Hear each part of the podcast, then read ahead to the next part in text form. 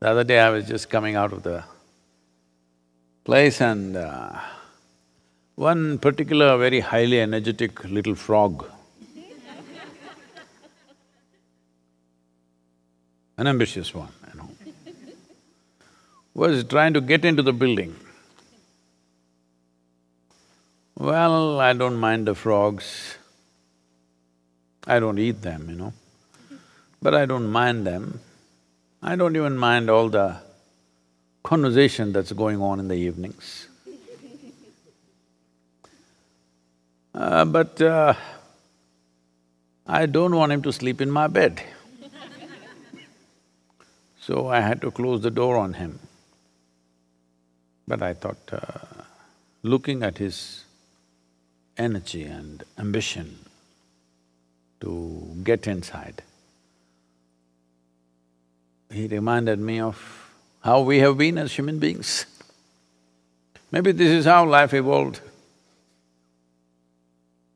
You, ladies, you know, frogs have turned into… all it took is a kiss.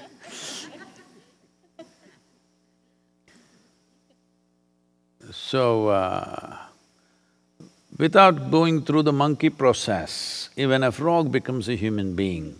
Within three days, you will be disappointed. You know, this is happening So, uh, we're talking about a froggy world.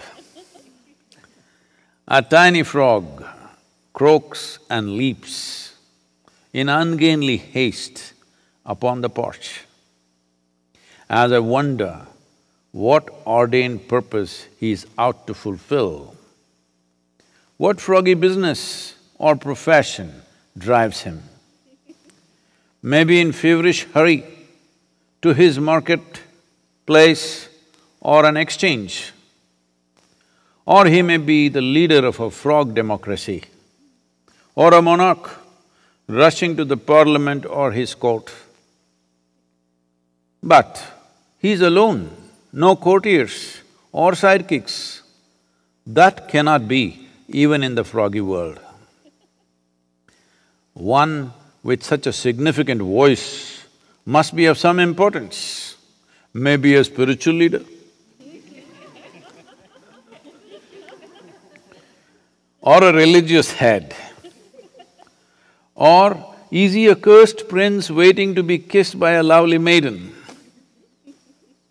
Mr. Frog sets me off into seemingly endless pursuit of finding purpose for a froggy frog, croak croak.